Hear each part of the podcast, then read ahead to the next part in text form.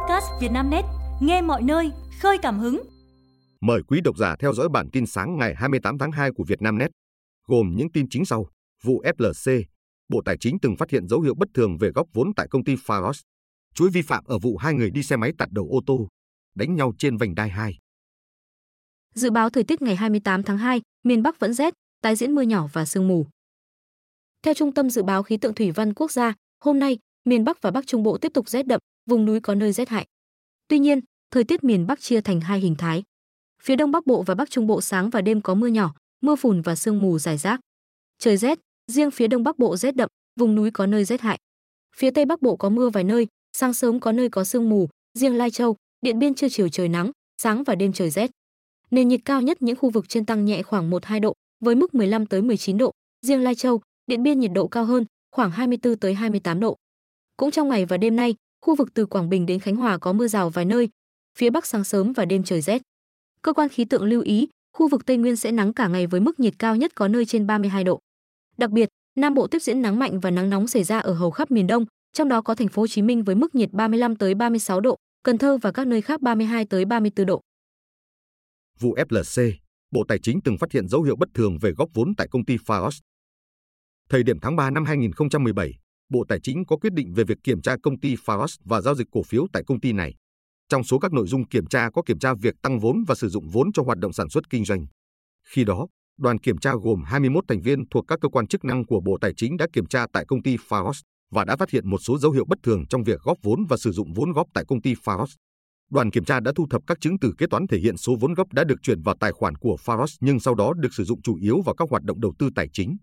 Dù phát hiện các dấu hiệu đáng ngờ, nhưng theo thẩm quyền, chức năng, nhiệm vụ đoàn kiểm tra không có khả năng điều tra, xác minh để kiểm tra về khả năng góp vốn và đã góp đủ vốn theo số vốn đã cam kết. Đoàn kiểm tra cũng đã tham vấn ý kiến của Ngân hàng Nhà nước, Bộ Khoa học và Đầu tư và đối chiếu với các quy định của pháp luật, phát hiện nhiều bất cập, sơ hở trong các quy định của pháp luật về doanh nghiệp, hoạt động đăng ký kinh doanh, hoạt động đầu tư tài chính, cho vay, ủy thác đầu tư nên không có căn cứ xử lý đối với các vi phạm của Faros. Thời điểm đó, đoàn thanh tra đã tham mưu cho Bộ Tài chính ban hành các văn bản báo cáo kiến nghị Thủ tướng Chính phủ chỉ đạo các bộ, ngành chín nội dung. Trong đó có nội dung đề nghị xử phạt hành chính đối với công ty Faros về hành vi vi phạm công bố thông tin. Chuỗi vi phạm ở vụ hai người đi xe máy tạt đầu ô tô, đánh nhau trên vành đai 2. Liên quan đến vụ việc hai người điều khiển xe máy liên tục tạt đầu ô tô và hành hung người khác ở đường vành đai 2 trên cao, đội cảnh sát giao thông đường bộ số 4, phòng cảnh sát giao thông công an thành phố Hà Nội phối hợp cùng công an phường Minh Khai và đội cảnh sát hình sự công an quận Hai Bà Trưng vẫn tiếp tục quá trình điều tra. Luật sư Vũ Thủy Linh văn phòng luật sư TAT công ty luật Trương Anh Tú, TAT Law Firm nhận định, sau khi xem đoạn video đăng tải trên mạng xã hội cũng như thông tin phản ánh qua báo chí về vụ việc, có thể thấy rằng hai người điều khiển xe máy đã thực hiện một chuỗi các hành vi vi phạm pháp luật. Cụ thể, đó là vi phạm luật an toàn giao thông đường bộ như tham gia giao thông không đội mũ bảo hiểm, đi vào đường cấm, lạng lách, đánh võng, tạt đầu ô tô gây nguy hiểm cho các phương tiện tham gia giao thông khác. Ngoài ra, với hành vi dừng xe, hành hung người khác, gây cản trở giao thông, có dấu hiệu của tội gây dối trật tự công cộng quy định tại điều 318 Bộ luật hình sự hiện hành. Chưa hết, khi làm việc với cơ quan công an, những người này còn thừa nhận đã sử dụng rượu bia nhưng vẫn lái xe, dẫn tới không kiềm chế được bản thân. Theo luật sư Vũ Thủy Linh, đối với hành vi vi phạm luật an toàn giao thông đường bộ, các đối tượng sẽ bị xử phạt theo quy định của Nghị định 100 năm 2019 và Nghị định 123 năm 2021 của Chính phủ. Bộ Giáo dục tuyết còi việc dùng IELTS tuyển thẳng lớp 10. Các tỉnh thay đổi thế nào? Mới đây, Bộ Giáo dục Đào tạo vừa có công văn yêu cầu các địa phương thực hiện đúng quy định tuyển sinh lớp 10 trung học phổ thông của Bộ, tức không cộng điểm ưu tiên hay tuyển thẳng đối với thí sinh đạt giải học sinh giỏi cấp tỉnh, có chứng chỉ ngoại ngữ quốc tế. Đối với các tỉnh đã phê duyệt kế hoạch và phương thức tuyển sinh lớp 10 chưa đúng quy định về tuyển thẳng, chế độ ưu tiên phải điều chỉnh lại. Sau công văn của Bộ, đến thời điểm này, một số tỉnh đang giả soát, thay đổi phương án tuyển sinh vào lớp 10 năm nay. Theo kế hoạch tuyển sinh lớp 10 năm học 2024-2025 ban đầu của tỉnh Quảng Trị, nếu thí sinh có chứng chỉ IELTS từ 4.0 trở lên hoặc các chứng chỉ khác tương đương sẽ được miễn thi môn tiếng Anh, quy đổi điểm chứng chỉ để xét vào lớp 10. Cụ thể, đạt 4.0 IELTS sẽ được quy đổi thành 9 điểm. Các mức 4.5 và 5.0 IELTS lần lượt được quy đổi thành 9,5 và 10 điểm. Việc này thực tế đã được tỉnh Quảng Trị thực hiện vài năm gần đây. Trao đổi với Vietnamnet sáng 27 tháng 2, ông Mai Huy Phương, Phó Giám đốc Sở Giáo dục Đào tạo tỉnh Quảng Trị, cho biết theo công văn mới nhất của Bộ Giáo dục Đào tạo, tỉnh sẽ phải dừng việc này. Sở Giáo dục Đào tạo Quảng Trị sẽ tham mưu cho Ủy ban Nhân dân tỉnh điều chỉnh kế hoạch tuyển sinh lớp 10 theo đúng yêu cầu của Bộ Giáo dục Đào tạo tại công văn 715. tức là chúng tôi sẽ bỏ đi những ưu tiên đối với học sinh có các chứng chỉ ngoại ngữ quốc tế trong tuyển sinh vào lớp 10, ông Phương nói. Ông Nguyễn Tiến Dũng, trưởng phòng giáo dục trung học của Sở Giáo dục Đào tạo Nghệ An, cho biết Sở cũng sẽ làm việc, giả soát lại vấn đề này.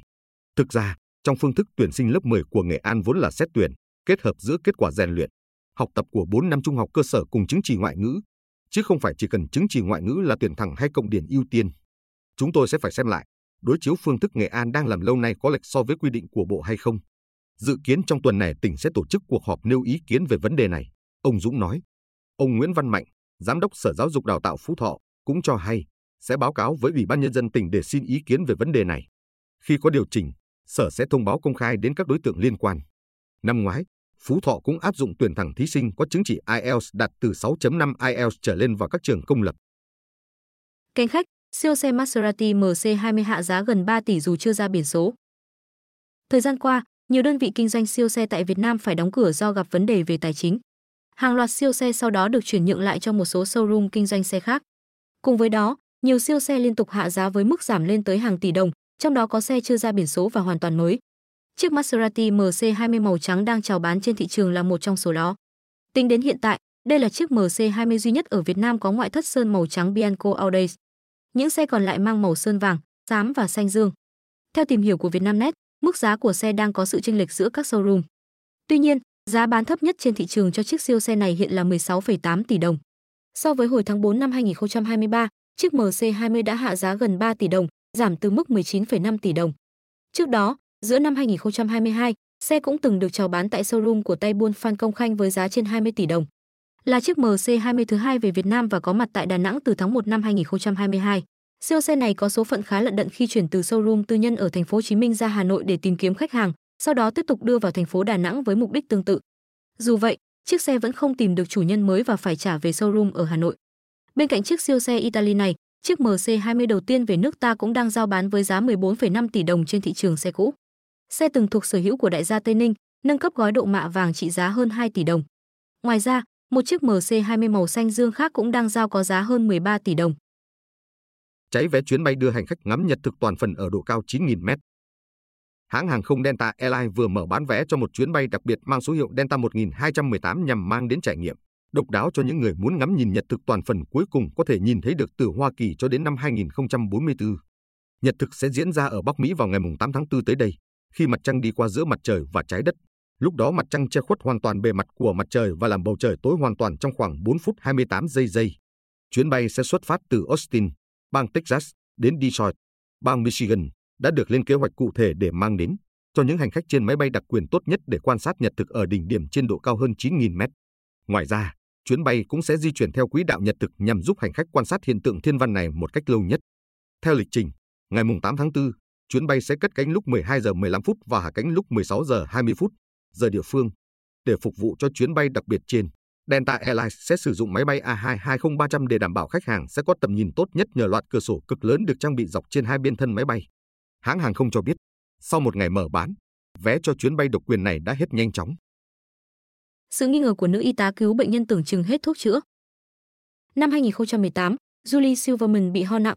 Bà đã đến gặp bác sĩ quen của gia đình để kiểm tra nhưng không chẩn đoán được lý do. Sau đó, vị bác sĩ này gửi bà Julie tới nhiều cơ sở y tế khác nhưng không nơi nào tìm ra nguồn gốc của cơn ho và cách điều trị. Trong vài năm tiếp theo, tình trạng ho của bà Julie ngày càng trầm trọng hơn. Bà phải đi tiêm phòng dị ứng hàng tuần ở một trung tâm chăm sóc sức khỏe. Tại đây, bà đã gặp một y tá tên là Allison. Bà Julie nhớ lại, cô ấy thực sự bối rối khi thấy tôi ho nhiều như vậy và thường hỏi tôi dạo này thế nào. Tại thời điểm đó, các bác sĩ thường nói tôi không đáp ứng với phương pháp điều trị và họ sẽ thử cách khác. Dù chứng ho của bà Julie dường như vô phương cứu chữa nhưng nữ y tá Allison vẫn rất tích cực theo dõi, hỏi han. Cô nhận thấy tình trạng của bệnh nhân ngày càng tồi tệ. Bà Julie kể, tôi có vẻ tệ hơn nhiều. Giọng khàn đục, rất khó thở, thở khó khè, ho nhiều. Cô ấy kiên quyết rằng có điều gì đó không ổn với đường thở của tôi. Allison đã đề nghị một bác sĩ trong phòng khám thực hiện nội soi khí quản cho bà Julie. Bác sĩ đưa ống nội soi có gắn camera qua mũi và xuống cổ họng của bệnh nhân để kiểm tra xem có tắc nghẽn nào không. Khi quá trình trên kết thúc, bà Julie biết bác sĩ đã tìm thấy thứ gì đó. Qua nét mặt của họ, tôi biết có điều gì đó không ổn, bà nói. Theo NPR, kết quả cho thấy bà Julie mắc tình trạng hẹp hạ thanh môn có mô sẹo hình thành ở phía trên khí quản. Đường thở của bệnh nhân bị chặn 75%. Đây là một tình trạng không phổ biến, xác suất xảy ra với khoảng 1 trên 400.000 người. Bệnh rất nghiêm trọng và có nguy cơ gây tử vong nếu không được điều trị vì đường thở đang bị bít kín. Kết quả chẩn đoán đã cung cấp cho bà Julie thêm thông tin để tìm một bác sĩ chuyên khoa có thể điều trị đúng cách. Quý độc giả vừa nghe bản tin podcast thời sự tổng hợp sáng ngày 28 tháng 2 của Vietnamnet, được thể hiện qua giọng đọc AI của VB. Mời quý vị và các bạn chú ý theo dõi.